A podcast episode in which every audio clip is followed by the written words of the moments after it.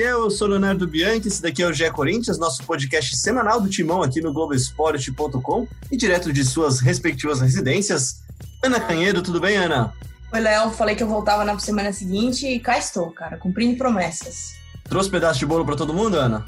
O bolo tá muito quente ainda, mas daqui a pouco eu mando aí para as respectivas casas. A Ana mandou uma foto de um bolo no grupo que eu vou te falar, amigo. Bruno Cassucci também. E aí, Suci? Fala, Leozinho. Um abraço para todo mundo aí. Vamos para mais uma, mais uma semaninha, agora com, com atividades no CT Joaquim Grava, né? Pelo visto, a gente vai ficar um bom tempo sem poder ir para lá, mas o Corinthians está voltando. É isso, tá tendo movimentação, tá tendo movimentação também em Guarulhos, na casa do Marcelo Braga. Tudo bem, Braga?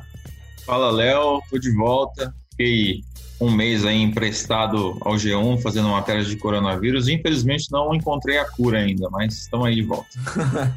é, como diria o saudoso Vicente Matheus, o Marcelo Braga é imprestável e invendível, a gente não vai liberar mais, tá? Vitor Pozella, direto da redação da TV Globo, bem protegido, de máscara. E aí, Popô, tudo bem? Fala, Leozinho e amigos, tudo bem? Sempre uma honra. Mais uma vez, estou aqui hoje na redação.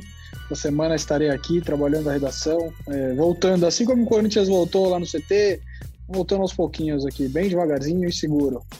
É isso, e com muito cuidado, o futebol paulista está ensaiando a sua volta, né? os clubes já começaram a fazer testes para poder voltar aos treinos, e na última semana a gente teve os primeiros resultados de testes de coronavírus do Corinthians, e assim, acho que dá para dizer com uma certa clareza, assustou todo mundo, né, gente? 77% dos jogadores tiveram ou têm coronavírus. Já são 21 atletas infectados durante esse período longe dos gramados. E aí eu já vou começar falando com a Ana Canheiro e com o Bruno Cassus, que fizeram uma matéria bem legal nesta manhã também, mostraram mais ou menos como é que estava a situação do Corinthians. Ana, o que isso representa para o Corinthians? É, falando um pouquinho desses testes, Léo, até para a gente dar um, um número bem claro, o Corinthians realizou 190 testes. E aí a gente estava até conversando aqui antes do podcast, esse número inclui também os familiares, que são aqueles que vivem com os jogadores, que vivem com os colaboradores, enfim. Foram 190 testes. Aí o número que você falou que chama atenção é o seguinte: são 21 contaminados de 27 jogadores. Mas quando a gente fala contaminados, não quer dizer que ele está com o vírus agora. Quer dizer que em algum momento ele teve esse vírus ou desenvolveu anticorpos. Né? São 13 jogadores já recuperados, oito, estão com o vírus ativo no corpo e não vão se reapresentar agora, esses outros 13 estão contaminados, foram contaminados, mas já se recuperaram e estão livres aí para retomar as atividades é, quando o Corinthians começar, enfim, porque essa semana vai ser uma semana de testes físicos, testes no campo, é, treinos no campo só a partir de 1 de julho, né? É um número que chama a atenção, Léo, mas a gente estava aqui conversando, né? O quanto esse número pode refletir aí a realidade do Brasil mesmo, né? É, então, é, essa, essa foi uma discussão que a gente estava tendo antes de começar a gravação, na nossa mini reunião de pauta, vai antes de começar, e eu falava com o Marcelo Braga também, Braga, que, na verdade, pessoas dentro do Corinthians enxergam esse número, apesar de ter, com certeza ter visto, ter, ter, ter tido um choque né, com, com esse número alto de jogadores infectados, principalmente. A comissão técnica também tem, tem casos, o, o elenco, o elenco não, né? O grupo de trabalho do Corinthians tem casos também. Só que esse número pode refletir muito bem a realidade do Brasil, né, Braga?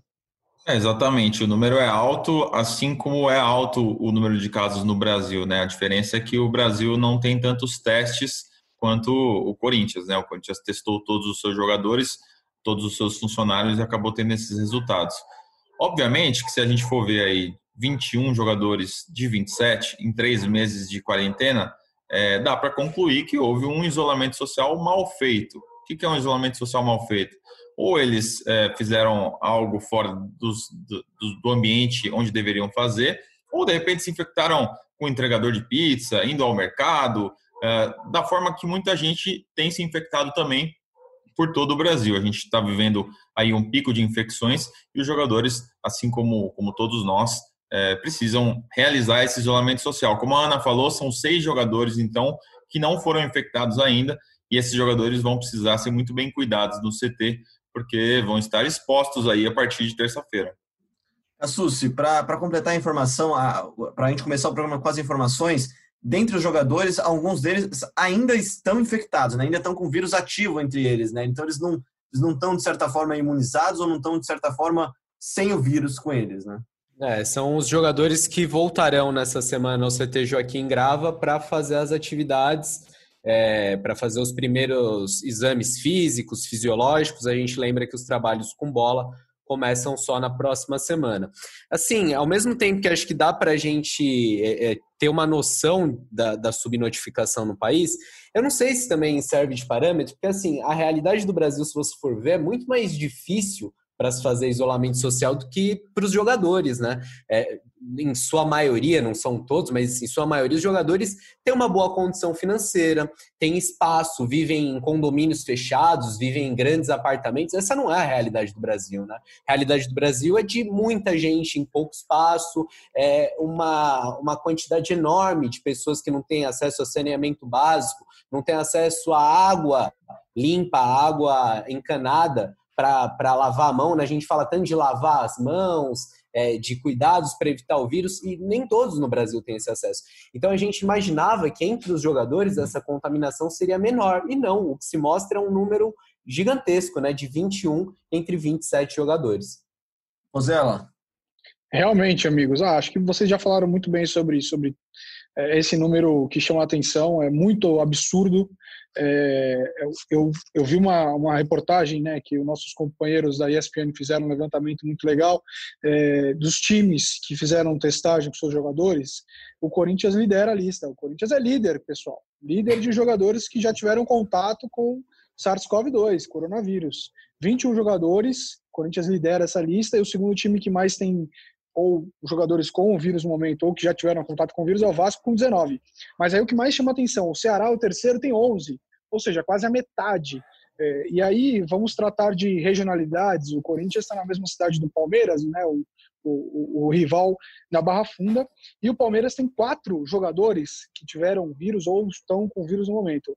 Então, realmente, pode ser, sim, é, é um, um micro recorte né, da sociedade brasileira, como alguns dentro do Corinthians defendem, mas é, é, chama muita atenção. Realmente é muito estranho.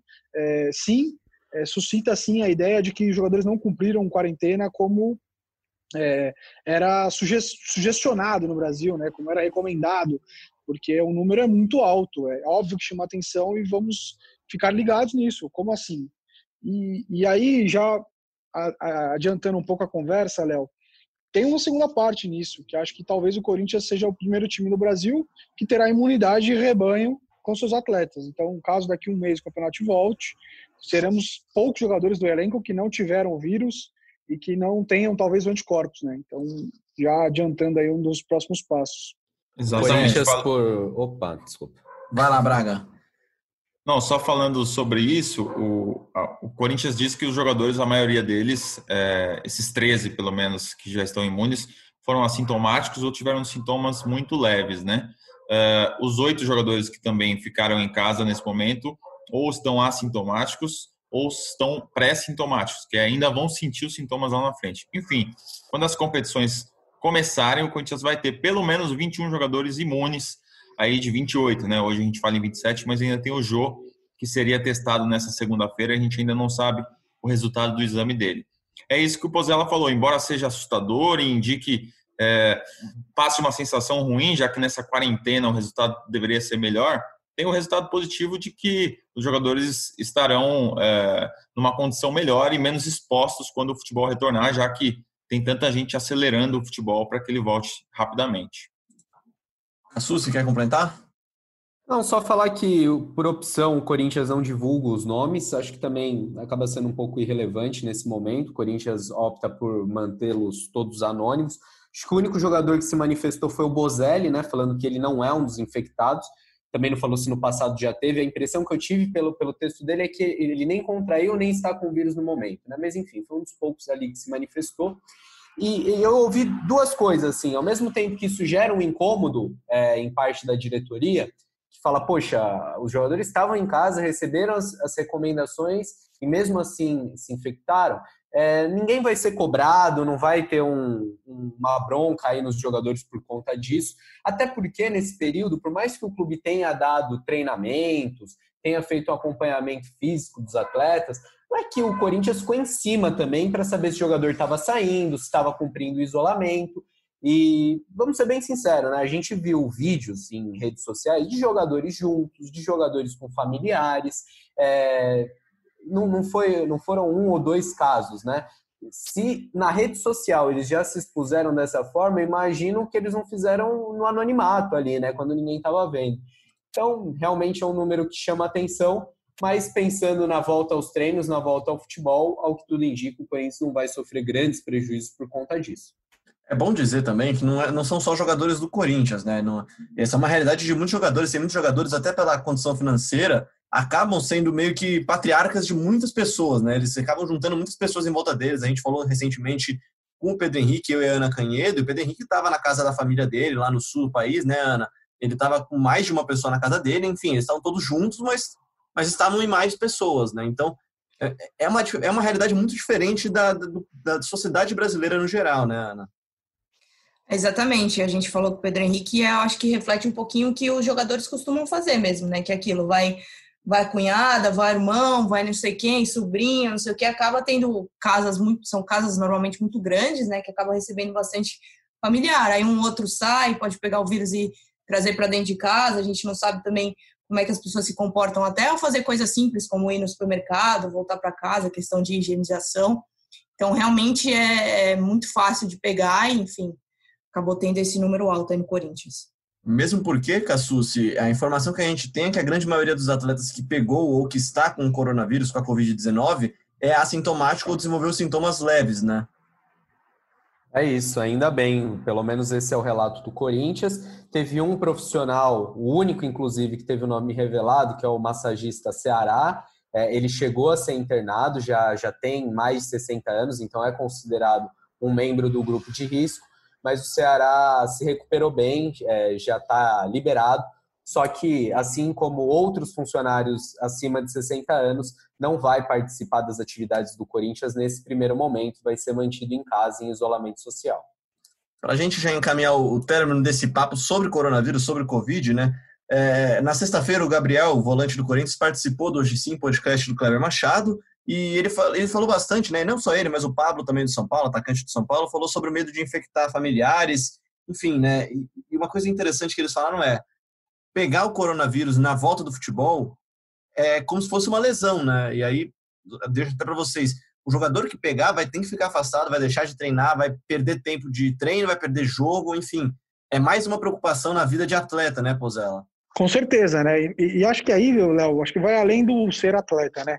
É uma preocupação social, né? Como qualquer ser humano que tenha diagnosticado ou que tenha os sintomas ou que sinta, né, sei lá, o mais grave deles, falta de ar, é, liga o sinal de alerta. Pô. A gente tem vários casos pelo mundo de, infelizmente, vidas perdidas por essa doença. Então, não dá para achar que só porque são atletas, como alguns já disseram no Brasil, que não vão sentir nada, né? Claro que é, eles talvez tenham mais saúde, tenham um corpo mais atlético, tenham, mas é uma, uma, uma, uma roleta russa. Não dá para saber é, como o corpo vai reagir.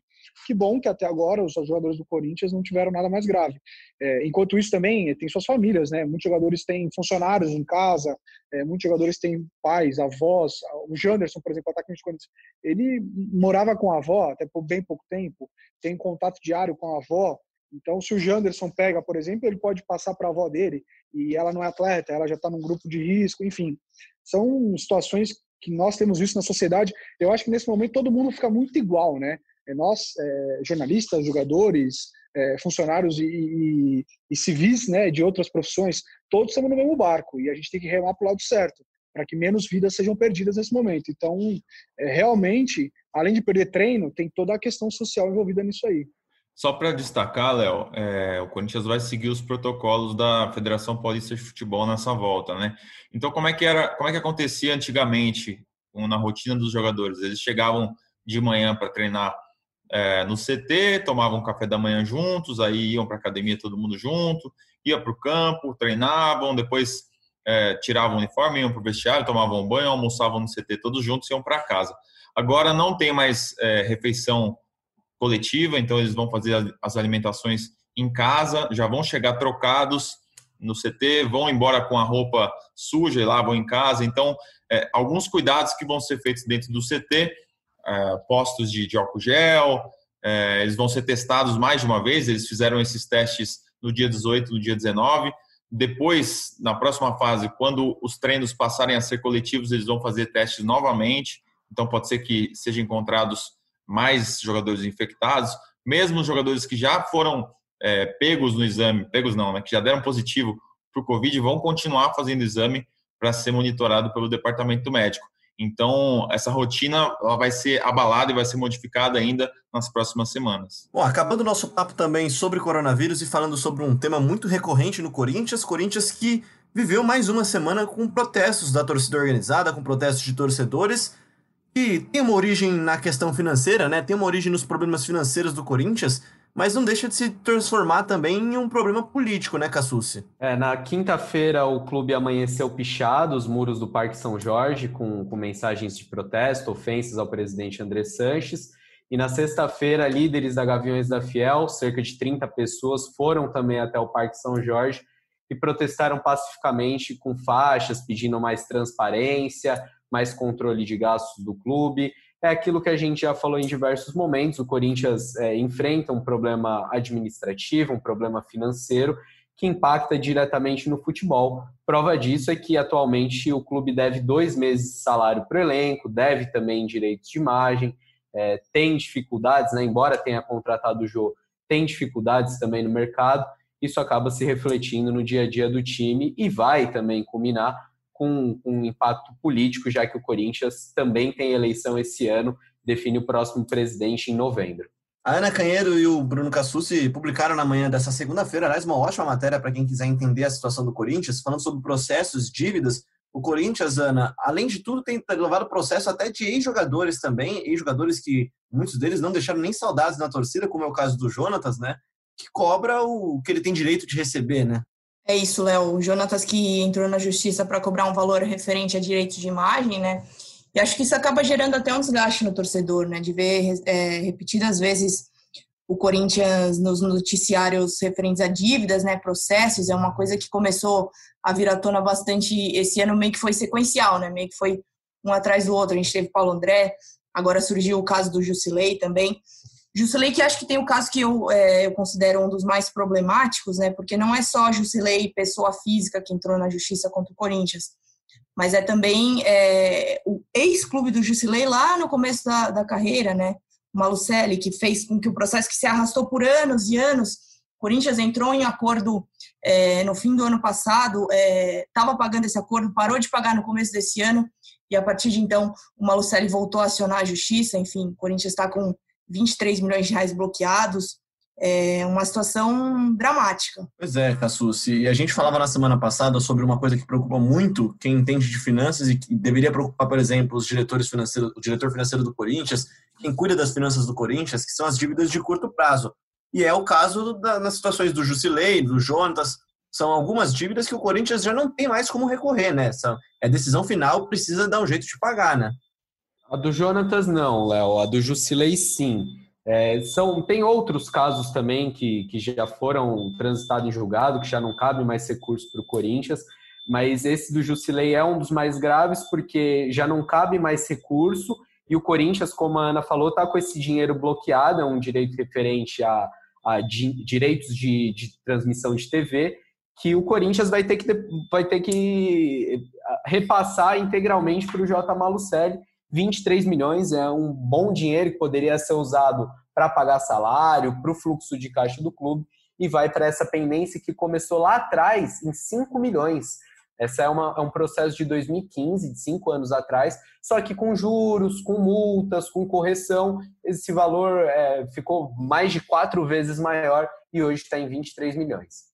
Ou seja, o Corinthians se afunda em dívidas, como também tem a dívida, essa também que pode causar outros prejuízos para o Corinthians, que é negociação que envolveu o Bruno Mendes, né? O Corinthians deve o clube uruguaio e a FIFA já deu parecer favorável para o clube uruguaio. Se o Corinthians não pagar, também vai ter, vai ter contratações bloqueadas, né, Cassus? É isso. Marcelo Braga está em contato com o pessoal do Uruguai também, está apurando essa situação. Mas o Braga até fez um, um, adendo legal hoje quando a gente batia um papo. Eu acho que esse caso não é tão grave para o Corinthians, né, Braga? Porque uma vez que você paga o, o clube uruguaio, você se livra dessa, dessa proibição da FIFA, não é isso?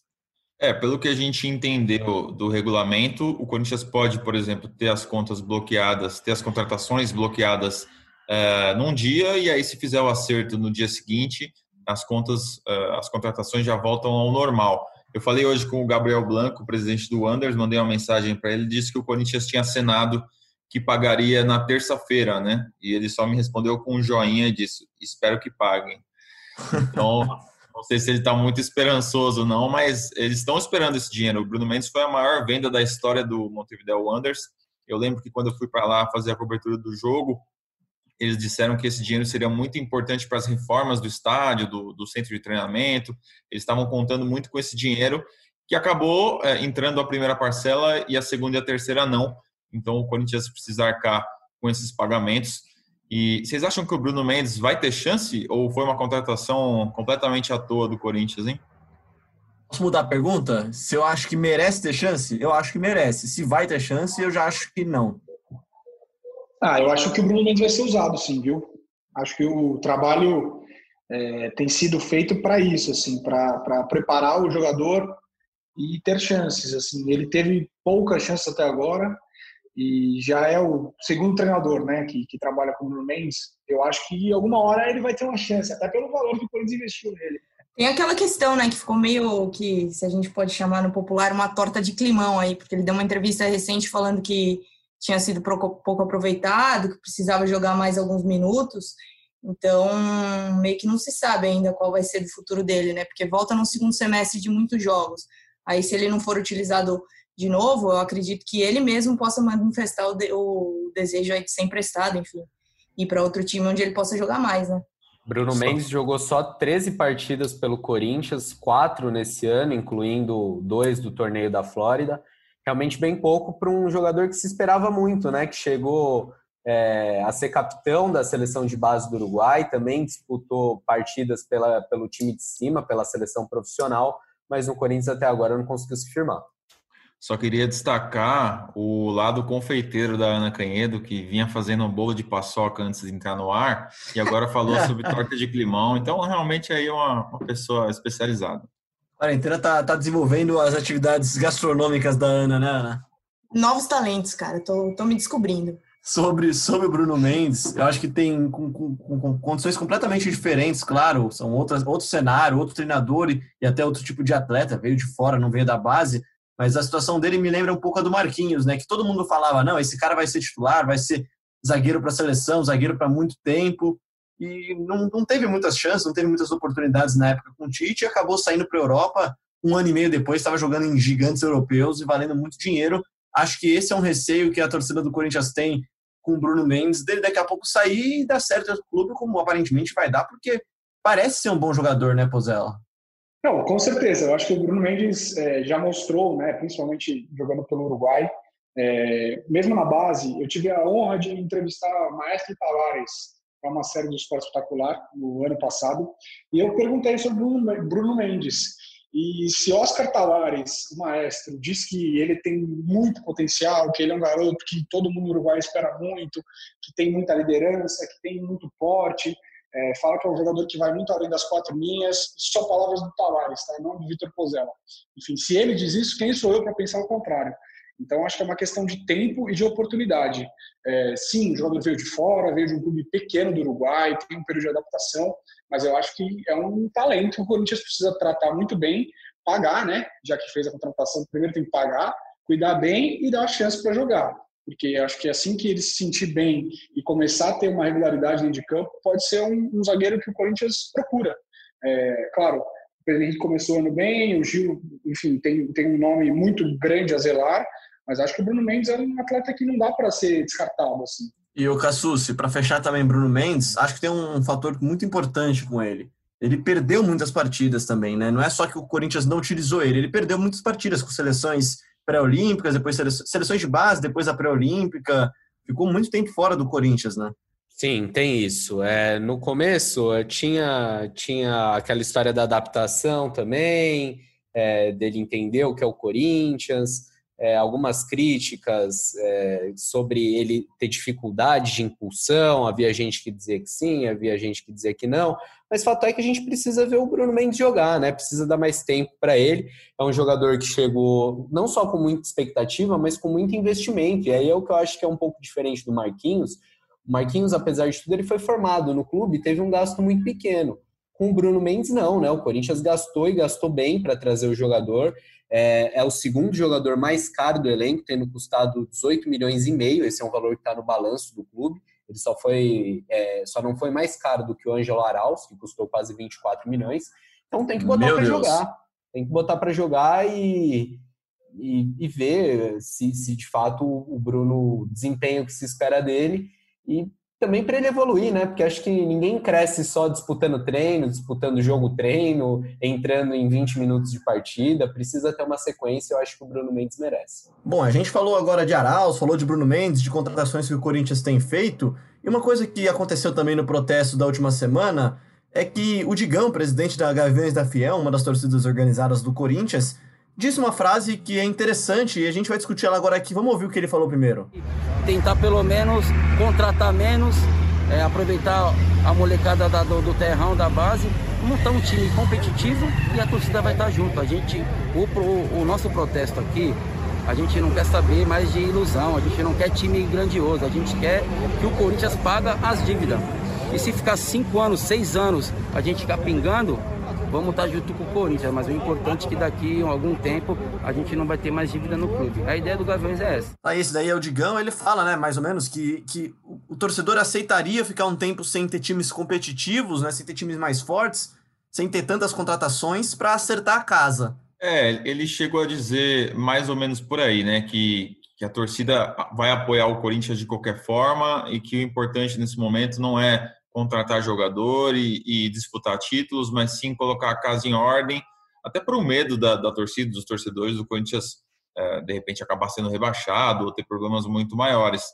É, eu, eu, eu achei bacana a frase do Digão, eu acho que de repente representa o que ele sente mesmo e o que as pessoas é, em volta dele podem sentir, mas eu acho bem difícil que o torcedor do Corinthians aceite é, passar dois, três anos sem brigar por títulos ou, ou com uma equipe é, só com meninos da base, como, como ele chegou a dizer ali. Eu entendo o sentimento dele de revolta é, pela, por uma administração que, que vem sendo bem ruim realmente, com muitos problemas financeiros, mas eu, eu acho que é, é um pouco utópico pensar num Corinthians não brigando por nada e a torcida apoiando ao mesmo tempo. Não sei como vocês enxergam essa frase.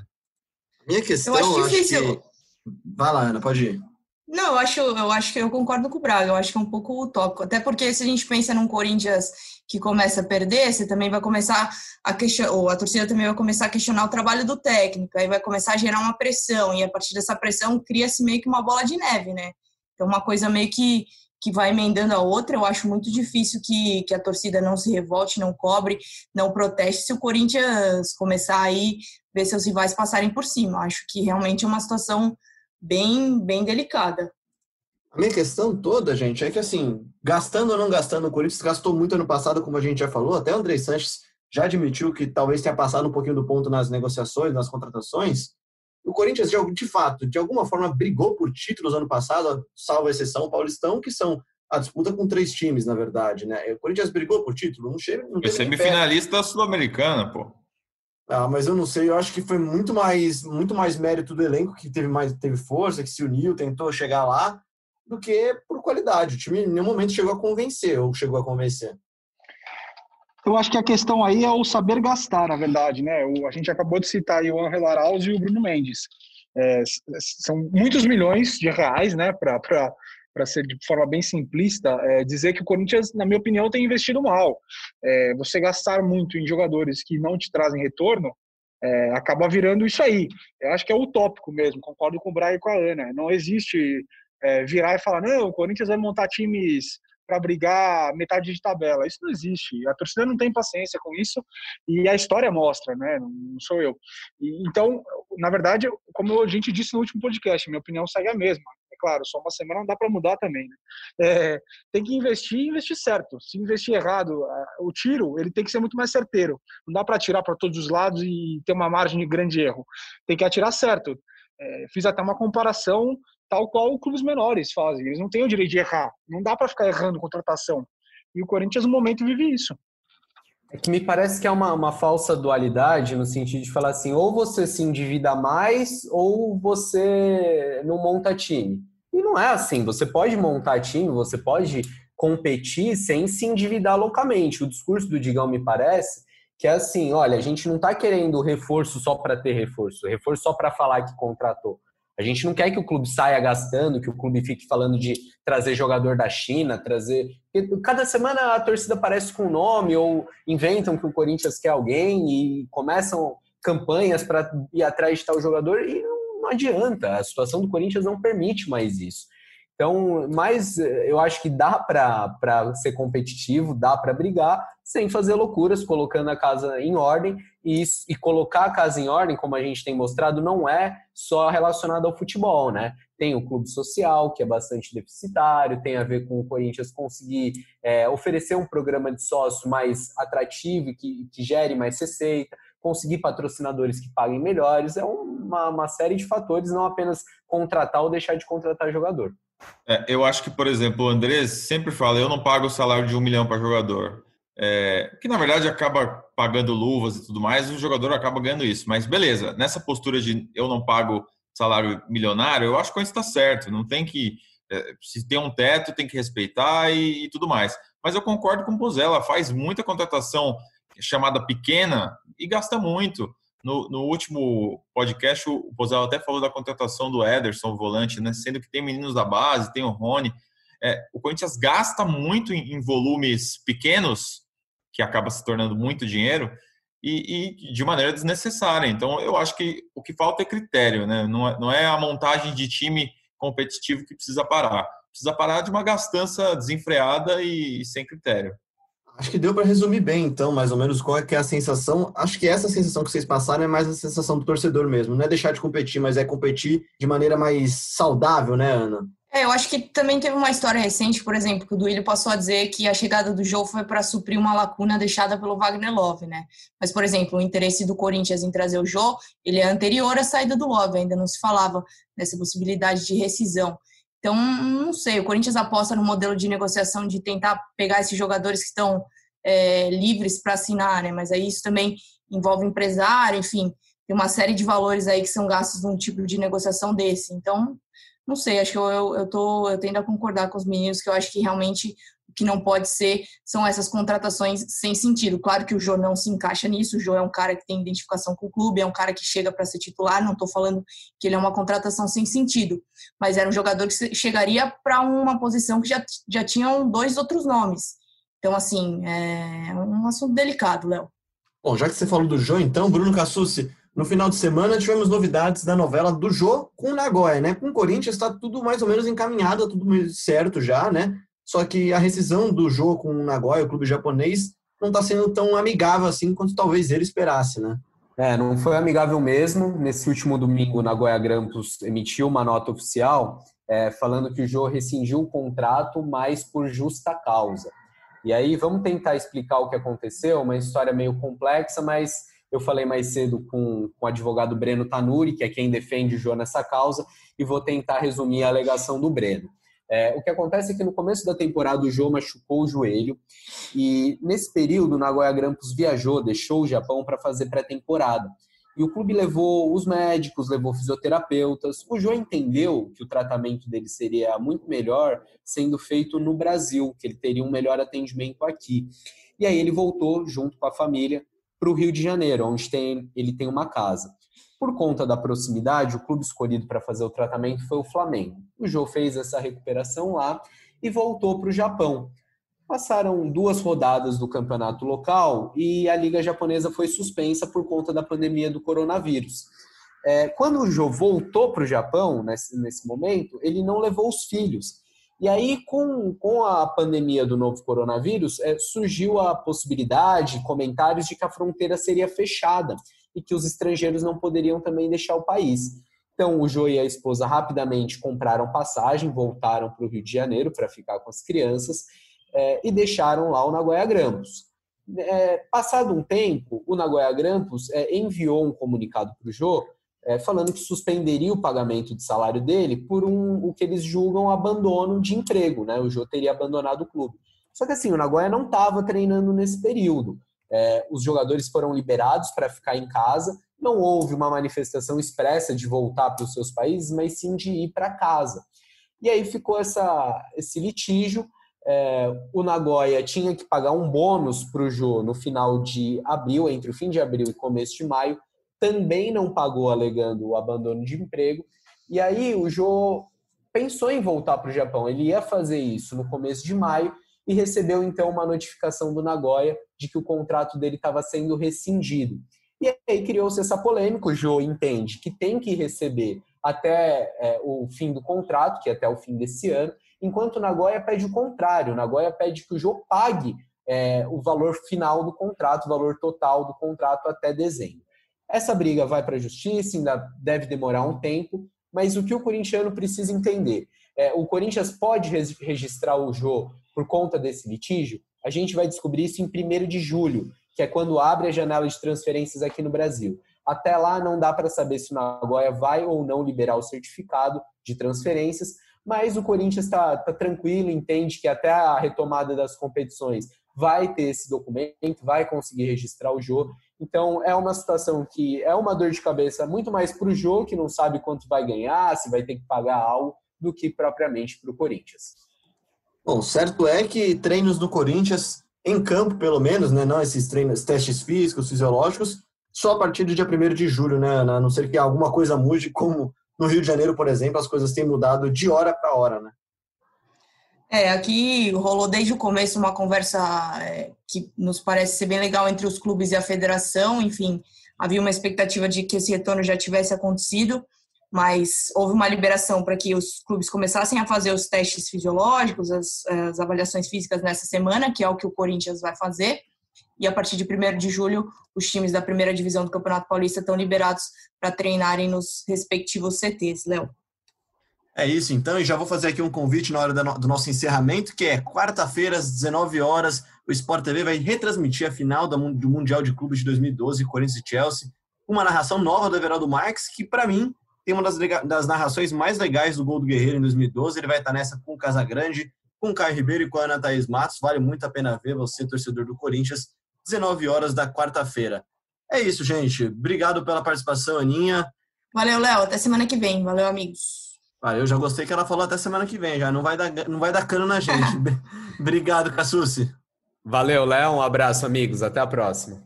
Marcelo Braga, que está de volta do G1 e agora, em definitivo, não volta mais, hein? Não vamos deixar mais, não. Obrigado, Braga. Valeu, Léo. Só para complementar uma informação aqui, chegaram as fotos da assessoria de imprensa do Corinthians, então a gente consegue ver que nessa segunda-feira estiveram lá pelo menos Luan, Bozelli, Ederson, Janderson, Gil, Everaldo, Lucas Piton, Fagner, Matheus Vital e Richard foram os jogadores identificados nas fotos. Então esses jogadores estarão presentes aí no CT na terça-feira. Um abraço. Um grande abraço, um grande abraço também para o Vitor Pozella. Volte em segurança para casa, Popô, você que está na redação da TV Globo. Obrigado, Leozinho, obrigado, amigos. Voltarei tranquilinho, de máscara, álcool e gel, mãos lavadas, todos os cuidados possíveis. E a verdade é que a gente tem muito pouco embasamento para falar né, sobre jogadores que estão com vírus, sem o vírus, porque no Brasil a gente testa muito pouco.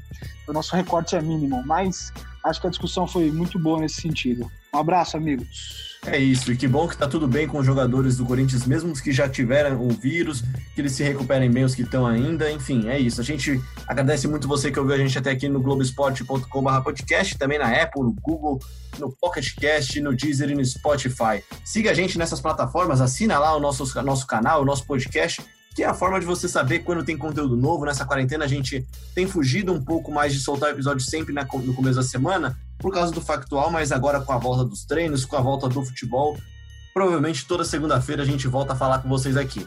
Manda sugestão também, crítica, elogio pra gente lá no hashtag GECorinthians, marcando também a Ana Canhedo, o Pozella, com dois L's, é bom, é bom lembrar, né, Pozella? o Bruno Cassucci, o Mabragatiero e eu sou o Bianchi. A gente volta na semana que vem com mais um episódio do Gé Corinthians.